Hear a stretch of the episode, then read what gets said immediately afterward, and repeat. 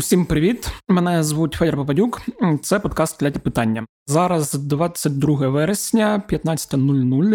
Я та заступник головного редактора Євген Будерацький будемо говорити про війну, про те, що відбулося за цей тиждень, про зміни на фронтах, про зміни, які зараз ми побачили завдяки певним діям вищого керівництва Російської Федерації. Все це ми зараз будемо проговорювати. Женя, привіт! Привіт! Головна тема – це мобілізація в РФ, але перш ніж ми до неї підійдемо, мені важливо почати з іншої головної для нас теми, яка стала дуже приємним сюрпризом для всіх тих, хто не ліг спати вчора о двадцять друга нуль нуль. Це звільнення наших військовополонених і звільнення азовців, які довгий час перебували в незрозумілому статусі. І це дуже-дуже приємна новина. Я думаю, треба почати з неї. Бо для мене і для всіх українців це більш важлива подія.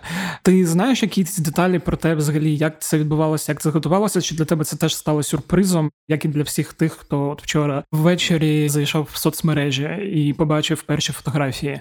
Ну, скажімо так, я був трошки посвячений в процес, не то, щоб я був всередині цього процесу, але трошки про нього знав, коли він відбувався, саме тому, напевно, пояснимо тим, хто є як мінімум читачем «Української правди», чому новини на «Українській правді» про обмін з'являлись не так швидко, як, наприклад, в деяких телеграм-каналах. Перш за все, це все відбувалось тому, що процес і йшов. І навіть коли вже почали перші фотки в телеграмах випливати з Чернігівської області, була одна деталь, на яку не те, щоб не звертав уваги, а багато хто думав, що ось воно все відбулось. Насправді ще все не відбулось до тих пір, поки не сів літак в Стамбулі. Поки командирів не доправили до Туреччини, до того часу дуже просили трошки помовчати. Угу. Це от пояснення того, чому ми там, напевно, як комусь здалось, сильно запізнились з новиною. Ми не запізнились з новиною, ми просто цю новину тримали до тих пір, поки процес був завершений. Тобто спочатку відбувся обмін, по суті, в Чернігівській області. Другою частиною цього обміну було навіть...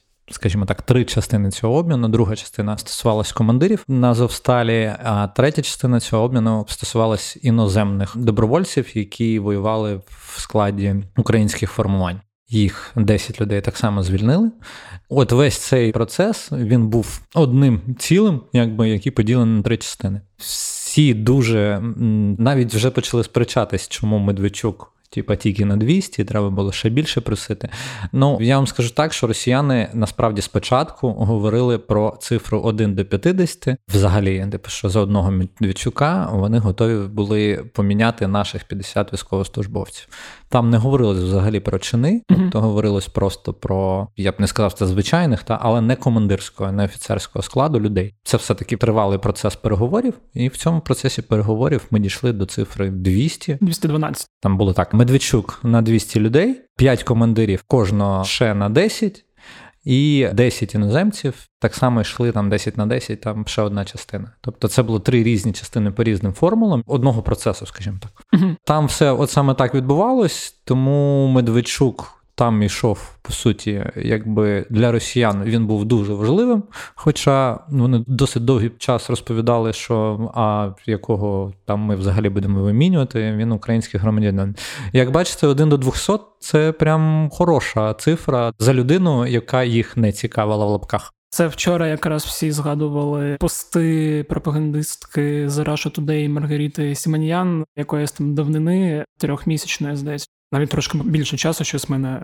Ця довга зима з місцями трошки плутанина є в голові, да, і коли з'явилася перша інформація про те, що Медведчука можуть обміняти, і коли цей їхній депутат Слуцький з ел де пе ер і представник переговорної групи з боку Росії казав про те, що Медведчука можуть обміняти, там були ці обурливі, типу, а на що він нам? І взагалі, і зараз, і я так розумію, всі ці згадують, але як показує досвід пропагандистів, не дуже хвилює, як вони там змінювали свою риторику в довгу дистанцію. А вони цим взагалі, по-моєму, не заморочуються, якщо чесно. Да, але теж було смішно читати всі ці пости в різних там якраз кремлівських телеграм-каналах, в коментарях, де прості росіяни, які підтримують війну, не могли зрозуміти, чому саме вони мають зараз отримати Медведчука. Я ж так розумію, в принципі, про це ес бе у повідомило, що з нього, як з такої губки, вижали все, що могли вижати з точки зору важливої інформації, він дав всі покази, які мав дати. Ну, я сподіваюся, що це так і є. І ніхто тут не прибрехав. І ще залишив якусь частину своїх статків, які, я сподіваюся, дуже скоро, не знаю, передадуть на користь армії. Ну, дай Боже, ну, я думаю, що Медведчук тут вже нічого не матиме. Сподіваюся, що Медведчук там також нічого не матиме. Судячи, наскільки він їм дорогий, то я думаю, що там російський народ ще буде його кормити, побачиш. Просто вже уявив цю зустріч у бункері, коли Медведчук заходить до Путіна, йому кажуть, що за кума, що під кумом не була, і починаються всі ці е, розмови тілом, так би мовити.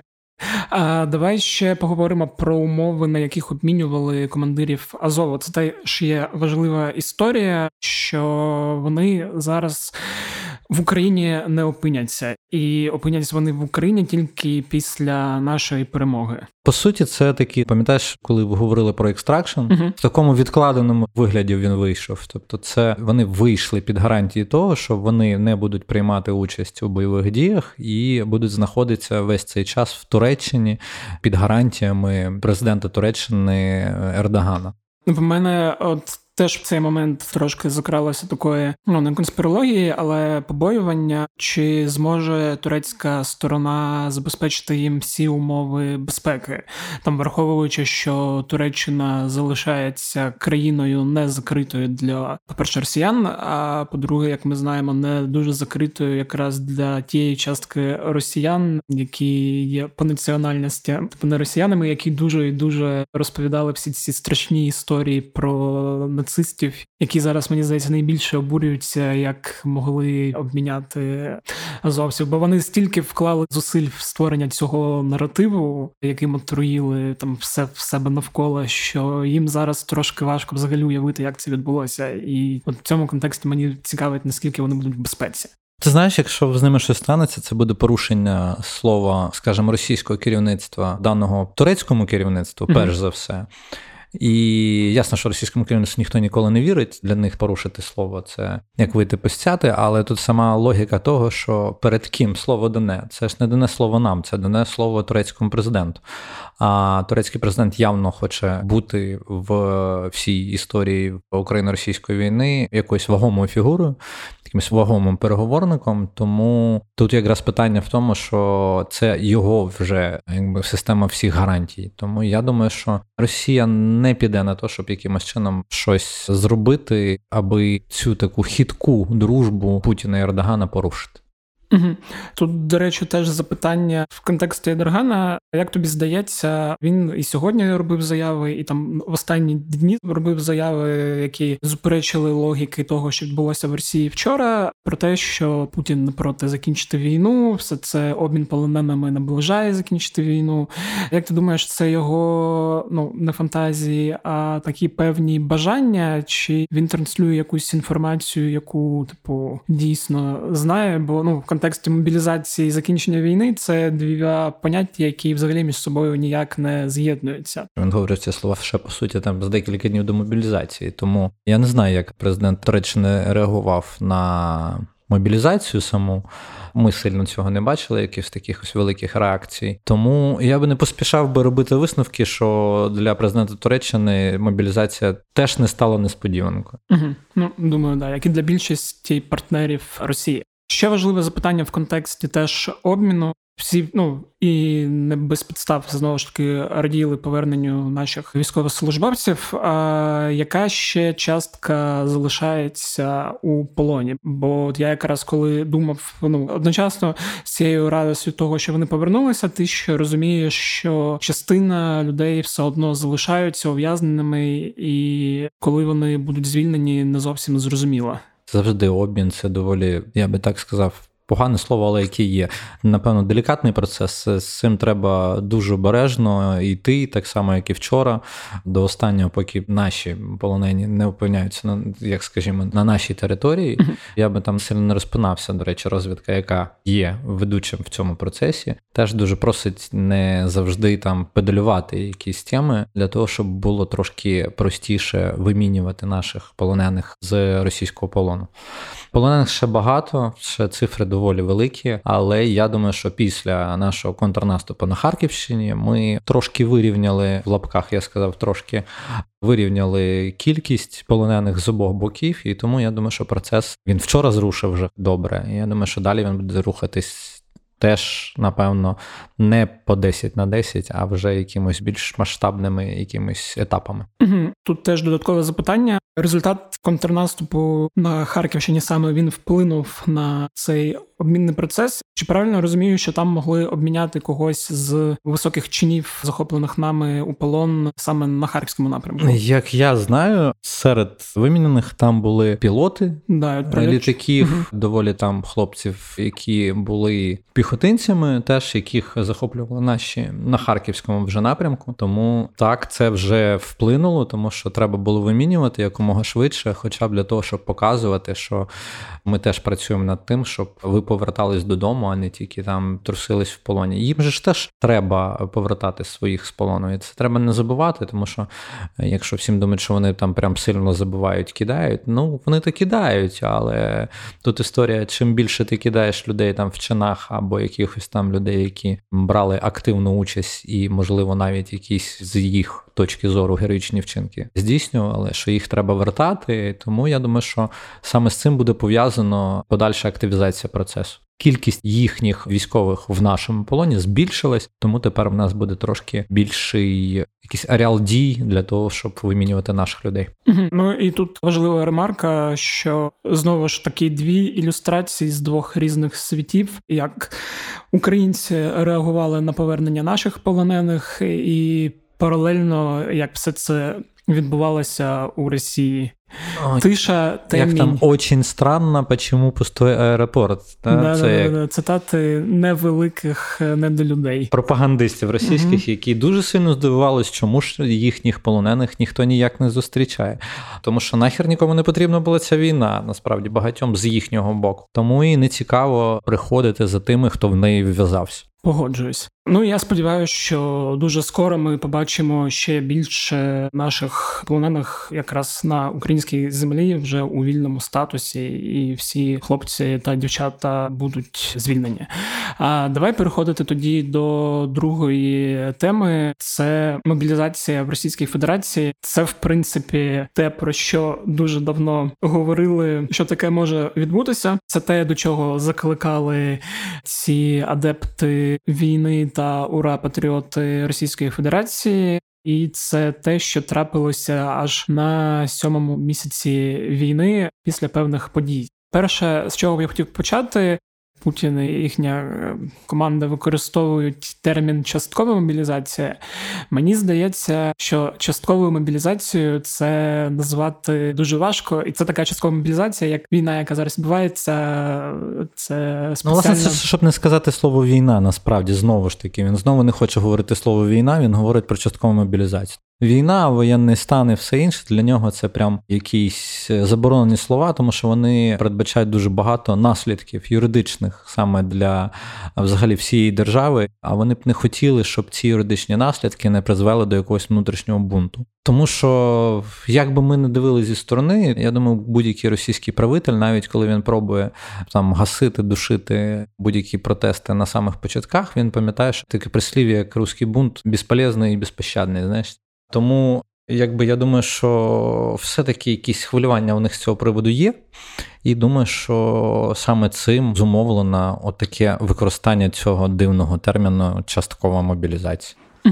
Давай почнемо з контекстів. І я от собі виділив, коли готувався, там три контексти важливі. І чому взагалі Путін вдався до цього, бо там ще тиждень назад здавалося, що, ну, навіть, мабуть, місяць назад здавалося малоймовірним після нашого успішного контрнаступу. Я так розумію, вони там щось собі думали, що робити далі, оцінювали ризики і зрозуміли, що без мобілізації вони будуть програвати швидше, ніж їм би хотілося. Враховуючи, що їм хочеться анексувати, захопити все, то тими силами, які залишились тут ще вцілілими та недобитими, це зробити важко. Враховуючи, що вони втратили вже окуповану Харківську область і потрошки зараз витискаються на інших напрямках. Я думаю, вони сіли і порахували просто те, що відбулося на Харківщині, і побачили, що от якось не взлітає ні спроба якоїсь добровільної мобілізації, самомобілізації. Вони там, напевно, до п'яти термінів якось намагались вживати, і вже і по тюрмах ти сильно не назбираєш. Тобто тут історія в тому, що якщо етапність брати, ну, по суті, от зараз він визнав, що свою спеціальну операцію він програв. З такою кількістю живої сили вона неможлива. Неможливо в тому плані, що просто раз, два, три контрнаступи, і вся ця історія дуже сильно схлопується, а програвати, напевно ж, не хочеться. І тому, я думаю, що йому сіли на вуха яструби uh-huh. в його оточенні і вирішили піти по самому безпредельному сценарію. Безпредельний сценарій – це, по-перше, почати, ну, по суті, анексувати території, навіть не роблячи якийсь вигляд там легітимності. Якщо зовсім коротко говорити, то це просто визнання, напевно, і сили української армії, і безпомічністю того, що він вважав своїм ударним кулаком, який міг би вирішити те завдання, яке він перед ним поставив. Він пішов на ризик. Ризик – це тому, що мобілізація в країні є максимально непопулярною всередині країни. Це ми побачили по втікаючим, розбігаючимся людям по всіх кордонах, де тільки можна, хоча б кордони вже закриті, але вони намагаються все одно кудись втікати, з одного боку. З другого боку, ми побачили, що він навіть побоявся сказати, скільки в цій мобілізації буде. А Шойгу сказав, що це буде триста тисяч. Але цей пункт ніхто не оприлюднив, скільки там саме. Як ми бачили там за інформацією Нової газети, це може бути до мільйона людей. Uh-huh. Але я думаю, що там навіть цих цифр, скоріш за все, вони не то, що утаємничені прям зовсім. Я підозрюю, що там просто стоїть відкрите число. Uh-huh. І це ще гірше для них. Так, да, ну і це знову якраз ремарка до того, чому це не є частковою мобілізацією. І от теж ти вже там сказав про цей розбитий ударний кулак, який перетворився на, я не знаю, хто мого віку, може, тридцять плюс, і дивився колись фільм, дуже страшне кіно, там був такий персонаж з сильною ручкою, такою скрюченою, атрофованою, от це перетворилося ударний кулак, і я ж так розумію, що, в принципі, цій російській групіровці вже жити, в принципі, недовго залишилось. Ні, я думаю, що ця групіровка, яка є, вона могла досягати певних цілей, але якщо вони хочуть мати цілі більші, а, скоріш за все, про них вони далі продовжують марити. Я думаю, що саме для цього і пішла мобілізація. Окей, okay. А третій контекст, теж, який я хотів обсудити, і мені здається, він теж ну, важливим та цікавим, і до контрнаступу на Харківщині, і особливо після нього ми бачили багато інформації з російських джерел, з різних там, центрів більш-менш незалежних, які фіксували і розповсюджували інформацію про велику кількість відказників, про велику кількість дезертирів, про людей, в яких закінчуються контракти, контракти ці короткострокові, і вони не дуже горять бажанням їх продовжувати. Ну і як ти теж сказав, що ця історія з добровольцями, вона зараз не злітає, і люди за великі гроші не хочуть воювати. Не знаю, яка там статистика по зеках, яких... Е, а хто ж її знає, вони ж не показують нічого. Вони не показують, а там я єдине бачив якийсь коментар з організації «Русь сідящая». Господи, що ж ти читаєш таке? Е, ну, як я можу ще бути готовим до наших розмов? Просто це теж важливо знати про те, що таким чином вони там можуть абсорбувати десь п'ятнадцять тисяч зеків фактично. п'ятнадцять тисяч вони врятує жодним чином. Ну, да. І я ж розумію, що от якраз мобілізація дозволить і ці закони, які вони приймали там вже про покарання за дезертирство, про покарання за здачу у полон, що це все якраз створено для того, щоб якось репресивним методом оцю хвилю відказників, не знаю, там автоматом та колючою проволокою утримати на полі бою. Це те, про що ми перед записом говорили, да, про заградотряди. Ну, воно mm-hmm. десь вже близько, ти знаєш, ну з такими темпами, як все в Росії відбувається, що я нічому не здивуюсь. Да, мені, в принципі, тут навіть, здається,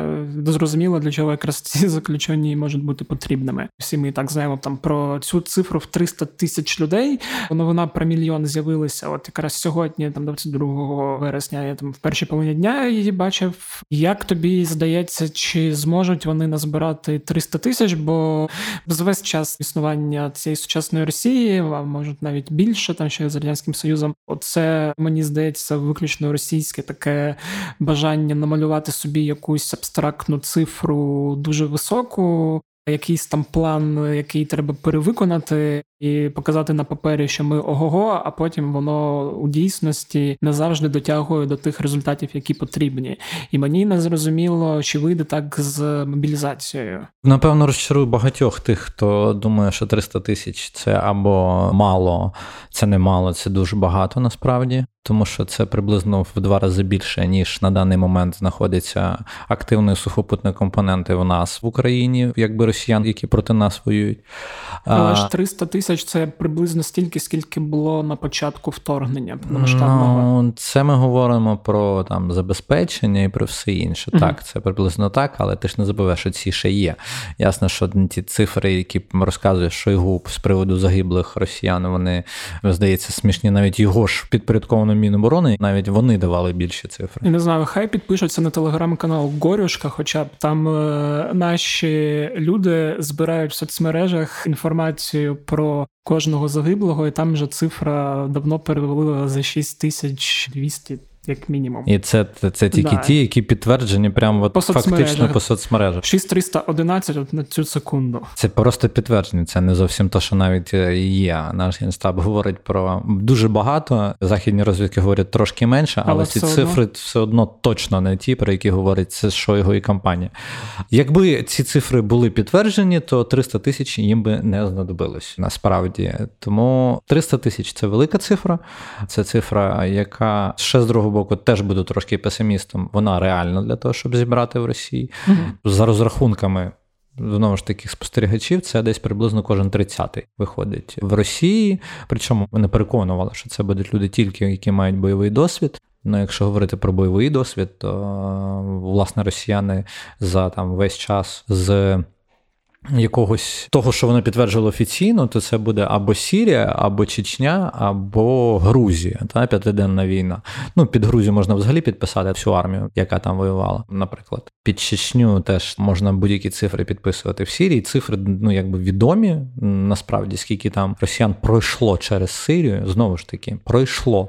Тому що ті, хто воюють, цих всіх людей не можна назвати людьми з бойовим досвідом, перш за все. Тому що, коли людина, наприклад, я не знаю, сидить в якомусь там батальйоні або роті постачання якогось, то чи є це людина з бойовим досвідом? Ну, я думаю, що навряд таку людину можна назвати людиною з бойовим досвідом. Чи був він там в Сирії чи в Чечні? Ну так, напевно, в нього в документах все це є. Тому я думаю, що вони не зможуть зібрати триста тисяч людей з бойовим досвідом. Тому вони, по суті, і засекретили цю цифру для mm-hmm. того, щоб брати всіх, хто їм подобається або не подобається. Їм би хотілося, хто подобається, тому що це мали б люди тим з якимось там високою мораллю. Я не знаю, як правильно сказати це по відношенню до росіян, але мали якийсь моральний дух. Ну, я так розумію, це в першу чергу, знову ж, про цих російських ура-патріотів, які підтримують... Я не пам'ятаю, скільки це в відсотках, бо там я нещодавно теж заради власного мазохізму слухав якесь інтерв'ю з соціологом, щоб зрозуміти, якраз після чи перед мобілізацією, і типу, зрозумів, що там тільки п'ятнадцять відсотків не підтримує з усіх росіян. Я там забув цифрами, чи п'ятдесят просто все одно, а решта, типу, да, треба. Я, ну, вони б хотіли б зібрати ура-патріотів, але одна справа бути ура-патріотом на дивані, а зовсім інша, іти лізти в окопи, там, скажімо, в армію, яка максимально там роздовбана в корупцію і всім іншим. Угу. І я ж так розумію, що категорія, яка теж підпадає і буде мобілізована, це оті строковики, які там, не знаю, служать в армії і в яких має там вже бути цей дембель, яким скажуть, скоріш за все, ні, синок, ти не підеш вчитися в інститут, ти будеш помирати за умовні ідеали про Росію без кордонів.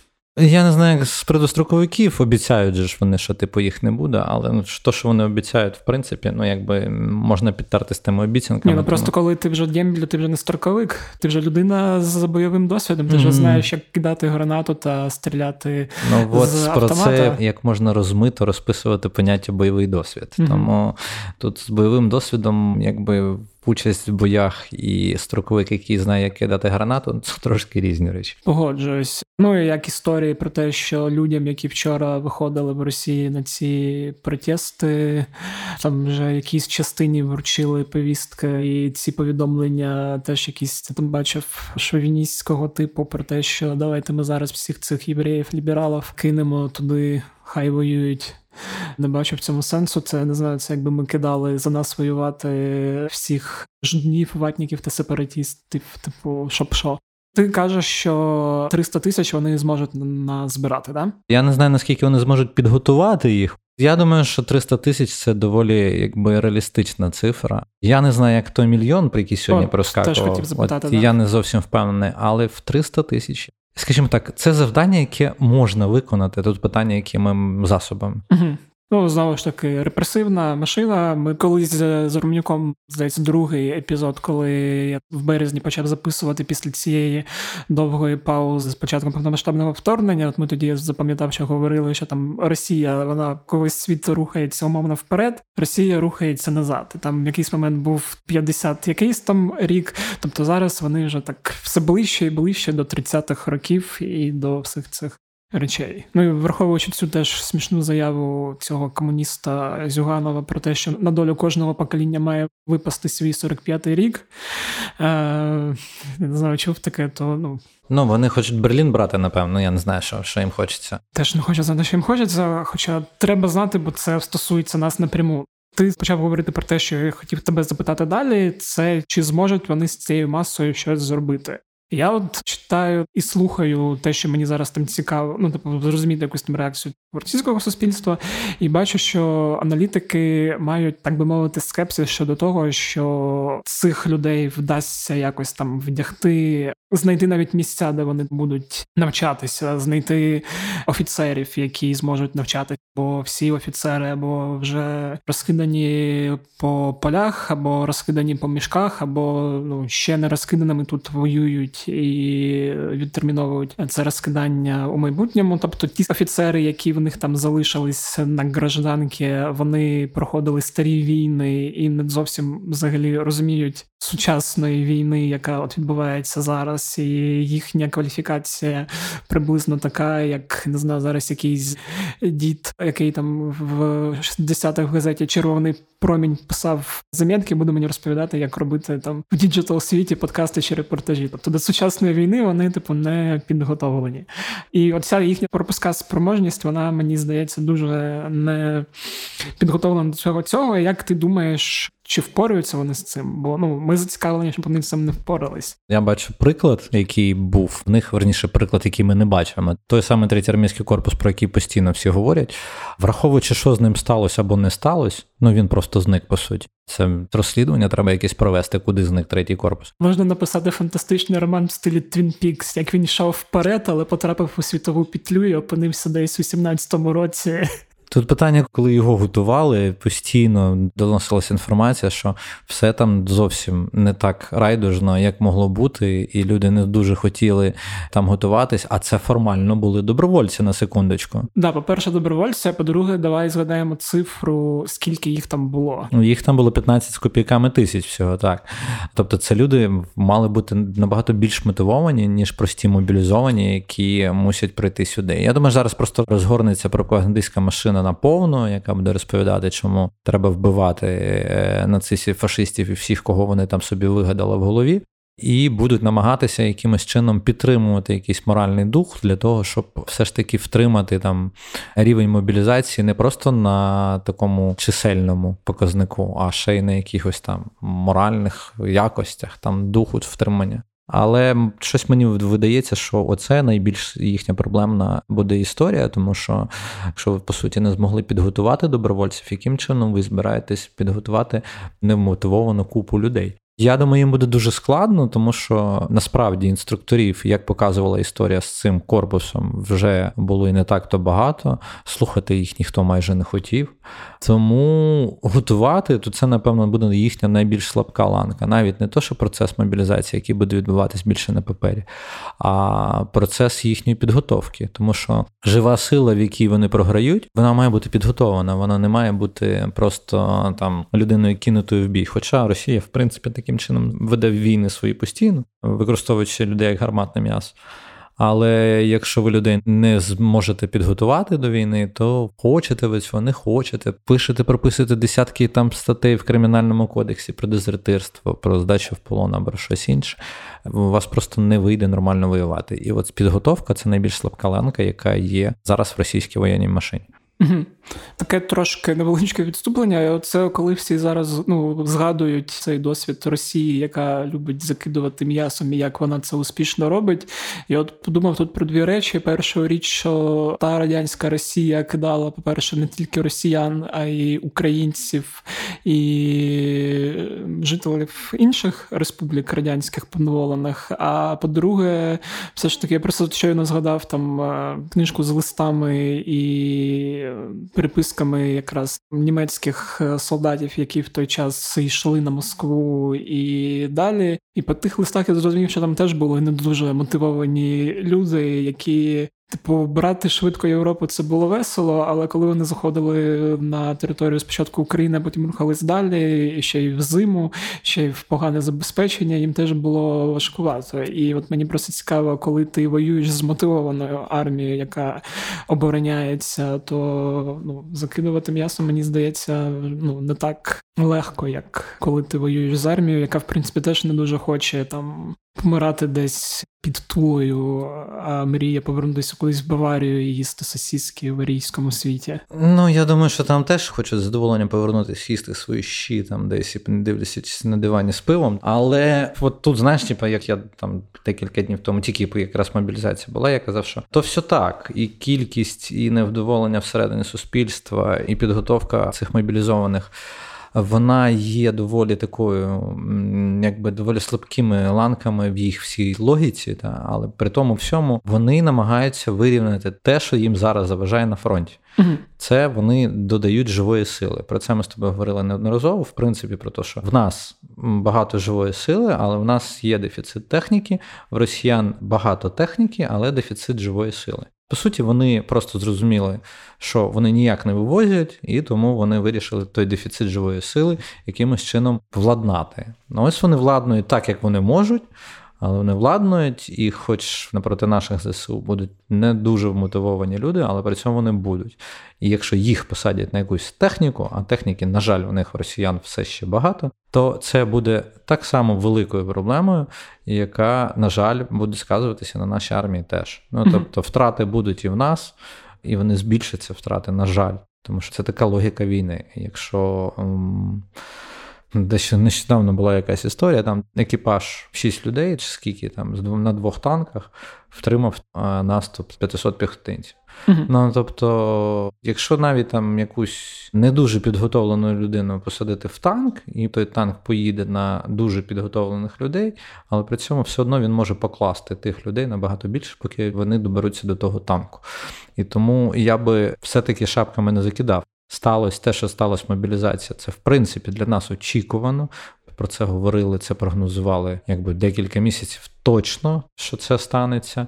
Але з другого боку, це буде проблемою для нас. І нікуди вона від нас не дінеться, на жаль. Тому що будь-яке збільшення кількості їх армії – це збільшення кількості проблем для нас. Тут, до речі, теж хотів запитати про оснащення і про зброю, там не тільки автомати, якраз про важку зброю. От мені тут теж до кінця не зрозуміло. Ми бачили певні рухи, коли вони почали розконсервовувати старі умовні танки, якось приводити їх до ладу. Чи правильно я розумію, може ти мене поправиш, що, по-перше, є певний процес деградації техніки, що з новітнього цього озброєння, яке вони там кинули в перші місяці вторгнення, вони зараз відкатуються до старого радянського, чи так це? А по-друге, от я бачу, що там проблему як з озброєнням Там аналітики певні вказують як одну з можливих, що ну навіть там російські, що вони не дуже вірять, що все ж таки зброї і озброєння так багато. По-перше, питання, типу, чи розконсервація є показником того, що в них там з новою зброєю щось не так? Ні. І я думаю, що розконсервація – це якраз в межах майбутньої ротації зброї. Зброя ротується так само, як і жива сила. Тобто зброї потрібно відпочивати, привести там в порядок стволи і все інше. Тобто її треба чимось заміняти. Спеціальна операція перетворилась в війну вже і для самих росіян. Тобто для нас це одразу була війна, ще вісім років тому. А для них це от зараз, які, коли там півроку пройшло, вони зрозуміли, що вони не вивозять просто тими засобами, які вони взяли, які вони націлили на Україну, тому їм треба якась ротація. Тому розконсервація поки що не є якимось показником. Я думаю, що далі ми побачимо, як ця розконсервована техніка буде діяти. Mm-hmm. Оце буде питання. Тут питання навіть не в тому, що в них не вистачає нової. На жаль, ми бачили, якби є, не то нова, це як це модернізована стара, скажімо так. Техніка в них є, вона воює, і танки Т дев'яносто М, і все в них є. Тут питання, скільки чогось десь в них лишилось, розконсервація старих – це не відповідь на це питання. Це просто такі е, можливість для ротації озброєння. Це якщо по першому питанню. По другому питанню, це їхнє озброєння, що стає менше. Ну, я тут вже в першому сказав, що ну, менше, то ясно, що менше. Ми ж то вибиваємо їх, там, вбиваємо, трофеємо, виводимо з ладу, там, вона просто ламається, щось таке. Але поки що для них це не катастрофічно. Угу. Окей. Е, і ще два пункти теж, от я запитаю, ну, мені здається, важливо все це проговорити, бо тема досить така актуальна. Це логістика.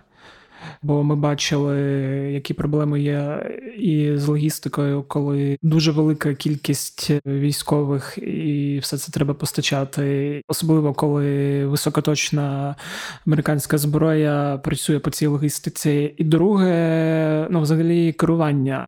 Це було теж зрозуміло от в останні тижні і взагалі під час контрнаступу, коли от на всіх цих телеграм-каналах так званих воєнкорів, російських цих пропагандистів, коли вони там типу переписували ці історії про те, як все в них там незлагоджено працює, що має там десь включатися арта, має там десь включатися авіація, а замість цього типу нічого нема. Цей безлад структурний, ну і це ж ми говоримо про половину від того, що там залишилось двадцять четвертого лютого, а тут ще плюс триста тисяч, і як оце вони будуть дирижувати, так би мовити, цим гігантським оркестром? Ну, оркестр, ти вже цим, знаєш, як ці, як вагнерівці пішов розмовляти, не треба до того спускатися, але при цьому ж я тобі скажу, що, ну, в принципі, треба зрозуміти, що підготовка трьохсот тисяч людей штука не одномоментна, перш за все. І ми будемо бачити, для яких цілей тактичних чи стратегічних вони їх беруть, десь ближче через місяці два. Тому що на ну, тяп-ляп можна зверстати людину типу там умовно готовою до якихось бойових дій на місяць за два, умовно. Тяп-ляп – це якраз третій армійський корпус, так розумію. Ну, як вийшло тяп-ляп, та, третій армійський корпус. Більш, скажімо, перспективно і більш реалістично виглядає, що цих людей готують на весну. І саме тому це робиться зараз, тому що, якби, я думаю, що росіяни очікують збавлення темпів війни до зими ближче, як це начебто стандартно відбувається в зимові періоди воєн. І що будуть готувати людей на весну.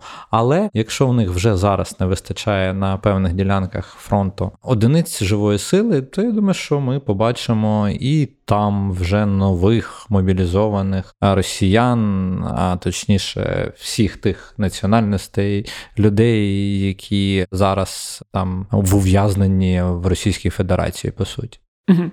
Тут тоді виникає кілька питань. Перше, як тобі здається, ми з тобою тут не залужні, але що зараз має робити вище військове керівництво України і до чого готуватися?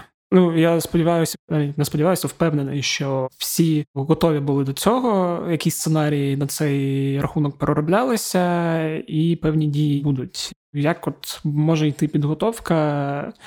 І друге питання, мені воно, здається, буде пов'язано з першим, і я вже так розумію, як ти можеш відповідати, це дипломатичний фронт і поставки західних партнерів, бо мені здається, що після того, як за цей тиждень Росія двічі підняла, так би мовити, ставки, спочатку проголосивши так звані референдуми, які мають відбутися от-от, а по-друге, оголосивши мобілізацію, що Ну, зараз мають якось активніше йти поставки, щоб вирівняти ситуацію на нашу користь.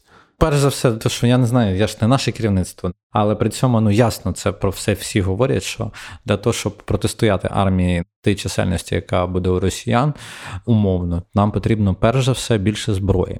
В живій силі, мобілізаційно, в нас ресурс десь порядка сімсот тисяч, тобто він більший, це якщо зважати буде на триста тисяч. Угу. Якщо вони там доберуться до цифри мільйону, що для мене є трошки менш реалістичним, скажімо так, це я так вже в лапках трошки менш сказав, uh-huh. а реалістичним, ніж та цифра, на яку казав Шойгу з приводу триста тисяч, але, скоріш за все, ну саме там окремої додаткової мобілізаційної сили, там додаткової мобілізації проводити, ну як запевняють військові, немає потреби. Нам потрібна зброя, і зброю потрібно десь брати, і ясно, що тут якраз відкривається дипломатичний фронт, і Західний фронт, і тут якраз розмова йде, що якщо ці триста тисяч дійдуть до фронтів ближче до весни, то нам до весни якимось чином треба отримати багато необхідної нам зброї, в основному важкого озброєння, яке допоможе нам цю всю масу людей якимось чином з ними боротись. І я тут бачу певний, скажімо, бонус в тому, що яструби російські так довго думали з цією мобілізацією. Тобто, що вони півроку не помічали, що тут їм так просто не вийде спригнути. Тому певний шанс для того, щоб в певний такий зазор часу, який був в нас і в західних партнерів, для того, щоб ну там якось спробувати закрити наш дефіцит зброї, вже був і ще трошки буде.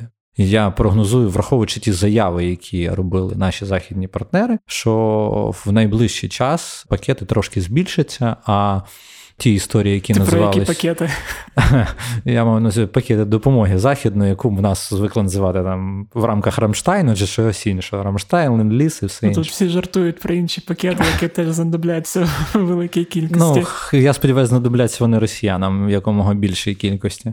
І західне озброєння, яке нам потрібно, я думаю, що на дипломатичному рівні, враховуючи реакцію на заяви Росії, що стане навіть, навіть трошки легше. Принаймні, зараз саме так це виглядає. Я на це сподіваюся і дуже, і дуже чекаю. І сподіваюся також, що після вчорашнього виступу Зеленського на Асамблеї ООН теж будуть якісь, я не знаю, зрушення, бо так не можна. А давай перейдемо до іншої теми, теж важливої в цьому контексті. Це референдуми, так звані, які в дуже швидкому порядку зараз оголосили всі ці колаборанти та ставленники на окупованих територіях. Що це може змінити? Тобто ми розуміємо, що для нас це не міняє нічого, але от... Ну, це мій такий, щоб страх, там певний час мене всі ці новини про референдуми дуже і дуже сильно бісили, і прямо я відчував якусь таку злість, обурення всередині себе, коли читав всі ці новини. Я так розумію, вся ця злість, обурення через те, що ти не можеш ніяк на це вплинути і розумієш, ну, всю вселенську несправедливість всього цього. І була в мене, я такий якось, здається, озвучував така теорія, що от зараз вони визнають це Росією, а потім почнуть гратися в захищення своїх російських територій, застосовуючи свою доктрину, яка передбачає застосування тієї ж тактичної ядерної зброї. Ну, якою це... Путін також погрожував. Путін погрожував ядерною зброєю, враховуючи, що, здається, там Залужний в своїй статті, одній з небагатьох і рідкісних, які були, прямим текстом визнав, що атакували Крим ми, Новофедорівку аеродром, то, в принципі, оця тактична ядерна зброя за логікою Путіна вже могла бути використана. Тому ці заяви зараз виглядають доволі дивно. А враховуючи постійні бавовни в районі Білгородської області, Брянської і всіх інших, то якось чомусь мені здається, що якщо він, скажімо так, анексує наші території, частини Донецької, Луганської, частини Херсонської, Запорізької областей і буде розповідати, що вони вже частина Росії, тому будь-яка атака на них – це типу все, ми піднімаємо ядерну дубінку, ну якось це буде виглядати зовсім тупо і дико. Ну і тим більше, що весь міжнародний світ прям прямим текстом сказав, що ну в таких умовах і то, що вони намагаються там провернути електронне голосування через інтернет в містах, де немає світла, ну то яким чином можна говорити про те, що хтось десь на когось може напасти на якусь Росію? Росія сама напала і зараз якби отримує відповідь. Тому то, що він погрожує ядерною дубінкою всім, кому не лінь, ну це, чесно кажучи, ну така собі історія. Знову людина собі в голові всім вирішила нагадати, що в них є ядерна зброя. І тим більше, що це було сказано з таким словосполученням, це не блєф. Ну, тобто, знаєш, він сам себе переконує, що ні-ні-ні, я це, не блефую. Це як сьогодні дивився виступ Кулеби на якомусь лейт-найт-шоу американському, де він теж про це пожартував, що люди, які кажуть, це не блєф, як правило, блефують. Щодо референдумів, оцих теж... Це абсолютно нічого не змінює. Тобто, от що, що референдуми ці нічого не змінюють, це змінює навіть для них. Тобто, вони навіть картинки не спромоглися створити і кажуть, що все, через кілька днів референдум. Мені просто дивує, вони хотіли цю історію якимось чином продати ще. Отаким швидким рухом вони навіть не зможуть це легімітизувати навіть в очах тих людей, які навіть їм вірять там десь. Ну, тому що це виглядає доволі дико. Тобто, знаєш, ті люди, які там проросійські, які їх там чекали або ще щось, навколо своїм сусідам розповідали, да ні, тут же ж у нас демократія, все буде як має бути, а тепер навіть вони вже переконані в тому, що їх просто намахують. Ну, я сподіваюся, бо знову ж таки, я от коли слухав цього російського соціолога, я так зрозумів, що ця вся російська біомаса, їм буде все одно. Вони побачать по телевізору, що там люди типу проголосували, і вони вирішать, ну, значить, так треба, і це є добре, і це...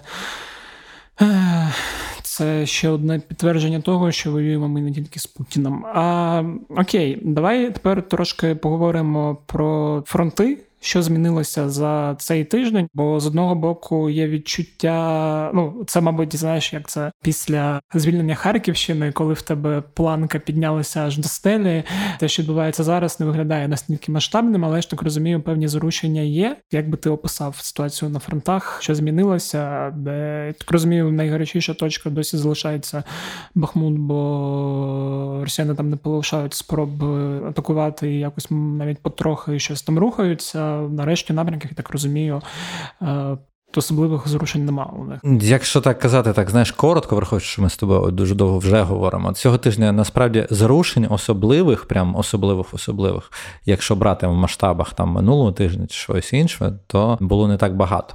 Проте, скажімо так, є певне просування наших ЗСУ на півдні, воно, якщо брати там в умовах великих масштабних таких речей, як були в Харківській області, воно не таке активне, але потрошку-потрошку, метр за метром ми все-таки заходимо. На півдні відступів я там цього тижня особливих не бачив, тільки хіба що тактичні і невеликі з нашого боку. Найважчі моменти якраз під Бахмутом в основному, це тому що там ворог важко, як завжди, з купою втрат, але продовжує рухатись. На Луганському напрямку, точніше там Харківсько-Луганському, Донецькому, так, накрутив, навертів, але ну, це якраз на тій частині Харківської області, яка все ще не є е, звільненою, і на тій частині Донецької області, області з боку Слов'янська, десь Святогірська і всього іншого, яка потрошку-потрошку-потрошку відчувається наше просування. Так от там поки що, я би сказав, що там невеликі прощупання ґрунту з одного і другого боку. Поки що наші в якихось там активних контрнаступальних дій не продовжують на цих напрямках, але, так я би сказав, прощупують їх спроможність захищатися далі. А російські сили з другого боку, здається, ніяк не можуть розібратись, де вони хочуть будувати свою нову лінію оборони. Я думаю, в їх мріях поставити її на Річський Оскол, але чи спроможні вони на це, я думаю, покажуть найближчі декілька тижнів. Плюс до того, що спостерігається дуже активно, це поява їх багатьох сил на точці Маріуполь-Мелітополь, ближче там на Запорізькому напрямку. Наші вони, чи то вони чекають контрнаступу з українського боку там, чи то вони самі щось там подумають нападати. В принципі, з того, що фіксують там військові спостерігачі, сил для нападати там не так багато. Ну, тобто вони там конструюють багато сили, але для того, щоб наступати, не факт, що в них вистачить, тим більше наші готові з того боку. Але чи бояться вони, що наші візьмуться за цей коридор там, між Мелітополем і Маріуполем, скоріше все, саме на це схоже. Тобто вони активно там закидують купу техніки нової, декілька дивізій підігнали. Ну, побачимо, як це буде розвиватися, тому що поки що не зовсім зрозуміли цей маневр. Вони зараз почали активніше обстрілювати саме Запоріжжя, бо сьогодні зранку, вчора, здається, тобто там двічі за цей тиждень, чи навіть на, на, на тричі і... Ну, поки, я так розумію, що якраз збільшення сил на тому напрямку, це призводить поки що в таких локальних, господи, такі слова доводиться вживати насправді до таких страшних речей, які відбуваються в містах, але ну, це поки що виглядає більш локально, такі збільшення сил. Угу. А от це ж хотів запитати про важливість звільнення в Луганській області Білгородки. По суті, це перше визнано навіть самими росіянами, що в Білогорівку зайшли ми, і це, по суті, розриває трошки їхню логіку, що вони якби мають одну повністю відбиту область. Угу. Ні, не мають. Навіть з однією Білогорівкою ми вже маємо свою частку Луганської області відвойованою, скажімо так. А там складно, там треба буде закріплюватись, якщо наші вирішать закріплювати, звісно.